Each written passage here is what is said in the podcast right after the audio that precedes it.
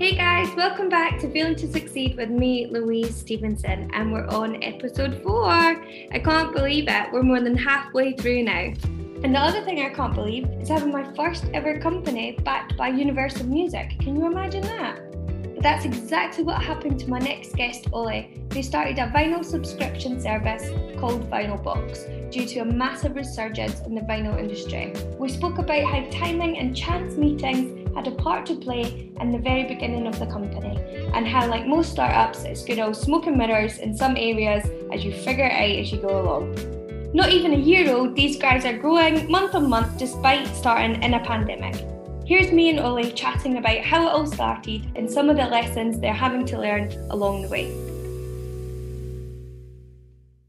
I've always always had my mind thinking along with sort of the next idea, whatever that is. I think my dad, very kind of entrepreneurial guy, had, had his own business, and he's instilled that kind of entrepreneurial mindset in me. So there's always, there's always something ticking along. I think I went through phases. You know, some phase where like, you know, I definitely want to go and found something, and then there's others where, because actually I'm I'm a massive people's person. I love, you know, I get my energy from being around people. This idea of, you know, doing your own thing and plunging into a, a single person thing was, you know, really daunting. And I think the other thing is, for any successful startup, it's a combination of, you know, the right product and the product market fit, the right team, and, and also timing and a bit of luck. Of course. So trying to jump into something for the sake of jumping into something, I don't think was ever was ever really on the radar. And then COVID came along, and it was kind of like the perfect storm of being able to sort of launch Vinyl Box. So I used to work at a company called Manifesto, who are a growth consultancy. That's I very much joined them when they were startups. So fifteen people huddled huddled around a few desks, and wow. I've seen them, I've seen them grow from, you know, to London, New York, Hong Kong. Amazing. And that was a really fun company to work for. And, and my boss there uh, introduced me to one of his close friends. Nick basically said, look, you guys, you're entrepreneurial, Elizabeth's entrepreneurial. Why don't you go and have a have, have a bit of a chin wag and see what see, see what you come up with? Yeah. And um, got some time in, she goes, I'm on gardening leave. So, you know, basically any any oh hour of the any, any, exactly any hour of the day, just use like a calendar invite and we'll, and, we'll, and we'll have a chat. Awesome. Um, you know, so Elizabeth had a close friend, uh, Universal Music, and they currently back Vinyl Box, and they've they've been absolutely brilliant and, and really fun to work with. So we, we sat down in, in June and said, we all are, are, are music fans, we all got our own kind of vinyl collections, but we, we actually, if, if I'm honest, if you more looked at the angle of, you know, the vinyl market's absolutely skyrocketing, and it has done pretty much from twenty ten. If you look at the graph, it's it, wow. you know, almost vertical. So and the thing is completely, completely turned on its head then, because vinyl was dead for many, many years. Years. Yes, so so vinyl was seventies, eighties, absolutely massive, like the you know the, the, the way to listen to music, and it was and yeah. it was cheap as cheap as chips. Not that not that I was around then. When I was in the, in the nineties, I wasn't when I was around. You know, C Ds came along, and everyone said, actually, if you can, you right. know, instead of having a big vinyl player, you know, and, and a limited number of tracks on each side, actually, yeah. you know, you can stick X number of tracks on a C D.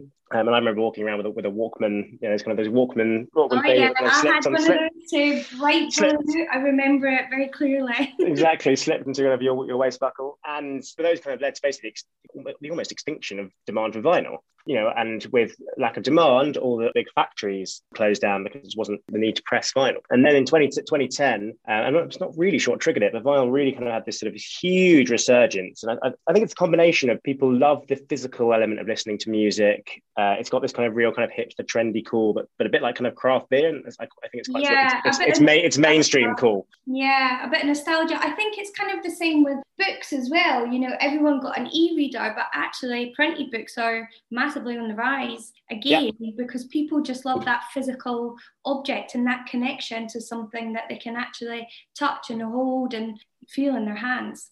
Couldn't agree more. Every time that screen time notification comes up on my iPhone, I sort of like... I don't want to admit how long I spend on certain apps, but if you look at it and you're like, God, it can't be good for my, no, my brain, my eyes, my mental health. Definitely, for sure. So one had a massive, massive resurgence, and although there's still, at, at the moment, there's, you know, every supplier we speak to, including the big guys, say, you know, we've got a massive chronic supply problem because there's so much demand and, and so little supply. We sat down last June and said, okay, we've got a booming market here. We've got a way in through Universal, and, and my background, Nick's background, Manifesto, doing a lot of kind of membership and subscription businesses. And that's kind of the way, you know, the way and, and D two C. So a lot, a lot of the way that a lot of stuff is going that direction. God, I was what a perfect meeting. Yeah, so so we kind of said, look, what model works here? And I was lucky because I was also furloughed at the time. I had some real kind of headspace to crack on and work with it. And, and it just kind of grew and grew from there. And, and you know, I, I mentioned earlier about not just plunging into something solo. You know, this was, this was, this was in a team. You know, also, I mean, the music industry is such a really cool and fun industry to work with, right? Yeah, definitely. Great to be in the creative industries. So obviously with your background in subscription, you were like, this product needs to have a subscription base because I know how to bring money in through that. Was there any other options that you guys had to look at? Vin- Vinyl Box is all about helping people discover awesome music on vinyl. And at the moment, and again, this part of the reason we set it up is if, if you go and search vinyl in, in Amazon right now, you get quite a, quite an obscure, like I think you get a couple of odd albums and some record players, and like an I Love Vinyl t-shirt. It's quite an obscure mix. Likewise, you can go to H M V um, online, you kind of get just this wall of vinyl, or you can go crate digging, which is which is really good fun. But you know, not yeah. most most casual fans and serious fans don't necessarily want to do that kind of, you know, two, two or three times a month. Sure. We're all about curation, both through the human side, but also through being sort of data-based. And subscription felt the most natural fit because you can really start to build a relationship with someone and understand their tastes, and therefore help them kind of broaden their horizons. A, a, a bit like Spotify does. Mm. Uh, we kind of, it's quite funny. We have this, you know, in, initially we, you know, we, we said, actually, should we create some Spotify playlists to, you know, to kind of get people, to get people interested and show kind of know our stuff. And, and initially we kind of said, oh, you know, but actually like, oh, you know, vinyl is supposed to be the complete antithesis of, of, of Spotify, and one's digital and one's physical. And that's kind of just mm. exactly what it is, you know, it's, Uh, trying to escape, but but but we all decided actually, you know what, we're there for music fans and people who love music. And you know, I love Spotify. Uh, you know, I, I listen to it X hours a day. Sure. Uh, it's it, you know, vinyl, vinyl and Spotify can exist very happily side by side. So that was kind of yeah, the other angle we, we came from. Okay, interesting. Vinyl Box, what is it? It's a subscription service. You sign up every month. I think you get three vinyls through the door. Is it? Yeah, so Vinyl Box is about helping people discover awesome music on vinyl. And we are, we we call ourselves an e-com brand. So subscription is, is our main focus. And, and we also do one-off boxes. Some boxes with three albums, some we, we're going to have with two. The the idea being is we will we curate boxes around a moment in time or a, or a musical genre or an interesting musical angle or, or event. You know, we did, we didn't want to have, for example, just like rock, pop, hip hop. It was much more about creating an experience around that music listening. So in, in the same way that if you go to a fancy restaurant and the sommelier talks to you about the wine and says, actually, you know, this this wine is from, you know, the Provence region and it's got this grape, you know, it was in the sun for X number of months and then harvested and you know, all this yeah. kind of stuff. It's scientifically proven. You, you, you know, if they hook people up to E C G monitors, you, you enjoy the wine, you know, significantly more. The albums we choose, we have these awesome kind of custom-made sleeve notes, which we create in partnership with Uh, you Discover, which is kind of Universal's online magazine. Those kind of are an attempt to actually get people to engage in why we've chosen those albums and also kind of dig deeper into the album. Awesome. So it's all about, for us, it's all about creating experience around the vinyls you've chosen, as well as having in each a, we say we have we have a headliner, a household name and a hidden gem. Other big vinyl brands exist exist out there, especially in the U S, but often the model is we'll do a completely blind box, which obviously works very well from, from an ops side because it's easy just to yeah, tell the customer what they're getting. But actually we we found early on when, when we were doing a sort of our proof of concept in December that actually really pisses people off if if you send them something that they that they have already. Yeah. So so we give people choice choice as well, and then they can they can kind of see at least the selection they're getting from yeah. um, before being sent it. That sounds amazing. I love the concept. I totally love the idea. You mentioned that there's a few big players in the U S. I actually wanted to touch on this because you guys have a few competitors in the U S and the U K. So I was wondering how you guys came up with your U S P. Is there anything from having so many competitors that you were able to learn from and pull a U S P out of, or was it a bit of a hindrance for you guys? Over Christmas, when we did, when we did our proof of concept, we were like, right, it's Christmas, it's the busiest time of the year for e-commerce, let's just get some marketing budget and throw it at, you know, the market and see if we can see if people like this idea of, of right. three boxes. And we basically blew, it wasn't, it wasn't even the, the actual raw amount of marketing budget, it was more how we spent it, was just a bit haphazard. It was, it was right. kind of a bit here and everywhere. Our ads weren't right. We weren't doing a proper test and learn strategy. A lot of classic mistakes I think you'd I think you'd make if you kind of just ran into something all, all guns blazing. But you know, but we still sold two hundred boxes and got some invaluable feedback. Amazing. I think the thing that thing that I've learned or or or, or I'm learning is, you know, you hear people say test and learn, test and test and learn, and then you get to do it, and it can be quite exhausting. It can, you know, it can be quite sort of frustrating is one word, but you know, when when you think you found something that works, and you're like, okay, actually, but no, you should be always testing the next like two or three things, whether that be yeah. your ads, whether that be, you know, tweaking the product, or perhaps your email subject lines, or your email right. body, or your the way the website's set out, or the images you use, and it's kind of, you know, it's it can be it can be completely knackering, but it's mm. so fulfilling when when the Shopify notification on your on your phone dings and it says, you know, order order total. Yeah, yeah. I, think, I, think we're, I think we're doing forty-five pounds or forty pounds back back before Christmas. Kind of run most of the business off over, over Slack and WhatsApp. Sure. I mean, start something in, in the WhatsApp group, like, oh, first order, so and then suddenly, and then exactly, and then, then suddenly you get kind of five a day, and then it's ten a day, and then it grows and grows. There's always the next thing. So there's always, you know, when when you come up with a new box, seeing someone's ordered that, as it is really rewarding. And then you've created this thing people have bought into, and then they've said, right, yeah. actually, I'm going to have some of my hard-earned money to buy the thing that you made or produced. Uh, is is a feeling. Really a feeling like no other. So having competitors in the market clearly hasn't held you guys back at all then. Sounds like you're growing and, and continually bettering month on month. On, on the competitors, our belief is that if you're going to do something, it has to be different and better than something else that's already out there, right? Otherwise, you end up prioritizing on certain things, including cost, right? And you end up, you mm. kind of just have the Amazon thing where you just end up like a race to the bottom on price. Yeah. So it's, I was particularly insistent from early on that we should be trying to create a premium product, because vinyl is, the, the average price of vinyl is twenty pounds, twenty-three pence in the U K, and, and, and it's only going up because okay. supply is short and demand's high. So we were like, so we, we we wanted to create a premium product, and but as you know, as I said, for that reason, it had to be different and better. And the thing that makes us different and better is two things. First of all, you know, the vinyl has got to be the heart. The music is the is the core part. You know, and, and one of them was a Mumford and Sons album, Headline Glasgow, right? But they they can be, they're one of those bands that's quite polarizing. We have a choice. We either say don't put in that, that kind of band, or our system gives people the option to veto bands. That's really good. Yeah, go it also puts a, it, it makes the customer feel like they are in control somewhat of the vinyls that they are getting. I guess if you're signed up for this and you're paying money and you're just getting stuff that you're that you kind of like, but not all the time like, I guess there's not a lot of longevity in that. Whereas if they have the option, people are likely to stay with you for longer. Exactly. It costs far more to acquire a customer than to keep a customer. Oh, sorry, or, or I rephrase that. It costs far less to retain a customer than just to acquire a customer. And therefore, once once we've got a customer on board, it's really important that we, that we keep hold of them. There are three things in the business that we have to get right. The first thing is product.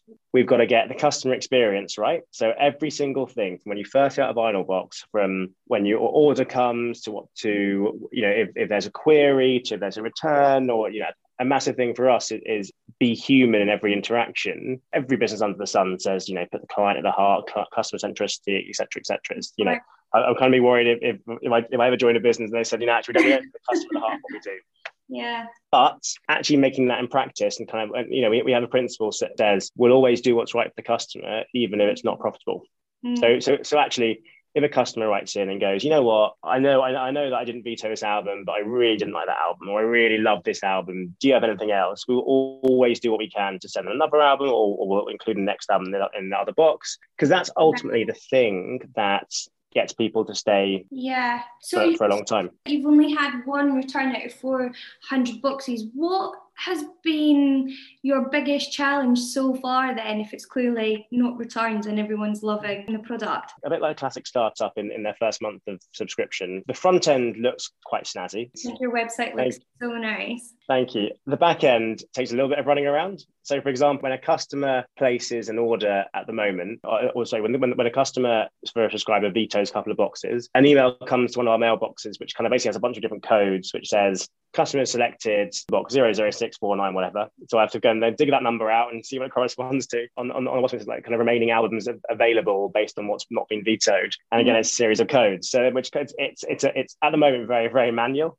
So the back um, logistics. Yeah. yeah, but I remember it's the Zappos before they obviously sold, sold to Amazon. And when he, when he first was testing out the concept, I think the, the front, he had created a website or a storefront which looked quite snazzy. And then when someone placed an order, I believe this, the story goes that he basically went and picked, whether it was a Foot Locker or whether it was somewhere else, he went and basically picked up the trainers. No way. Um, I love that. Smoke and mirrors all the exactly, time. Exactly, exactly. That's our, I think that's probably our, our phrase of the month. It's, it's smoke and mirrors. And what do you think has been the scariest part, the part where you were like, mm, I'm really not sure about this, it's really, really tough for me? Maybe launching, I guess. That's quite scary. I'll go for one, well, I'll go for one functional one and one emotional one. So the, the functional one is, you join a startup and people go, okay, you have to, you have to be a jack of all trades. Yeah. And then you, and, and it it almost sounds quite sexy. You're like, yeah, like, you know, one, one day you're on, you know, you're working out so the Shopify analytics, and the next you can have designing up something on Canva or, or whatever. Yeah, and you can't be good at it at, at it all, can you? Exactly, exactly. And, and, and, and then kind of you're there and you're staring at, you know, our, our conversion rate over, over Christmas was, as I mentioned, kind of, it was a bit, we went into a bit kind of gun, guns, all guns blazing. So our conversion rate wasn't very good. And you're sort of staring like, wait, how do I get this up?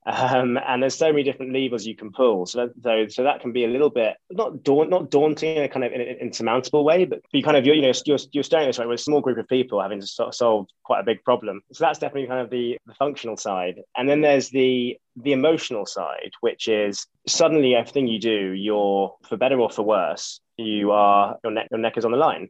Yeah, you're, um, you're only representing yourself. Yeah, I knew that, if, for example, with the launch, if the launch part of my venture fucked up, like a lot, a, a big chunk of that would be on, on on my neck, and there was nowhere to hide. But it's also that that pressure is really exciting, because it means, you know, we got um, some awesome news yesterday that are being featured in G Q's um, Father's Day guide. Oh my God, amazing! Well done. But, you know, having having read that to now having your own product in that is a in kind that, of, you know, it's... Yeah, it's, that's so it's, exciting. You must feel yeah. a massive sense of achievement when someone like that comes along. It is, it is. And again, on the emotional level, I am learning to also, like, uh, you know, I, I know kind of gratitude and, and, and that sort of thing is very much kind of the flavour of the month at the moment in terms of, like, reflection and gratitude. Mm-hmm. I certainly don't do, don't do enough of it. I'm always looking at, like, what's the next thing? What's the, yeah. okay, okay, so we got G Q, okay, cool, then how do we amplify that? Or what's what's the next P R opportunity? Or what's the next? So that's another thing that I'm sort of learning, is to kind of, yeah. is to enjoy, enjoy the process rather than always just kind of looking, like looking, looking yeah, at what's next. Definitely. Because you are still, you know, year one, it's still very early days. You've mentioned that you guys learned that you have to kind of test as you go in order to grow. What do you think have you got lined up for the next three months that you will take from the last three months that you've learned and instill in the business in order to get even bigger? To answer, to answer your question directly, the thing that's going to be the, the most important thing in the next three months, based on what we've learned, is going back to those three things. Can we get the product right? So we're kind of, we, you know, we've, we've built, we've built amazing supplier relationships, you know, with Warner, with Sony, with Universal, with a bunch of the indie labels. Can we get the customer experience right? We've got, I think, four point seven, four point eight stars on Trustpilot.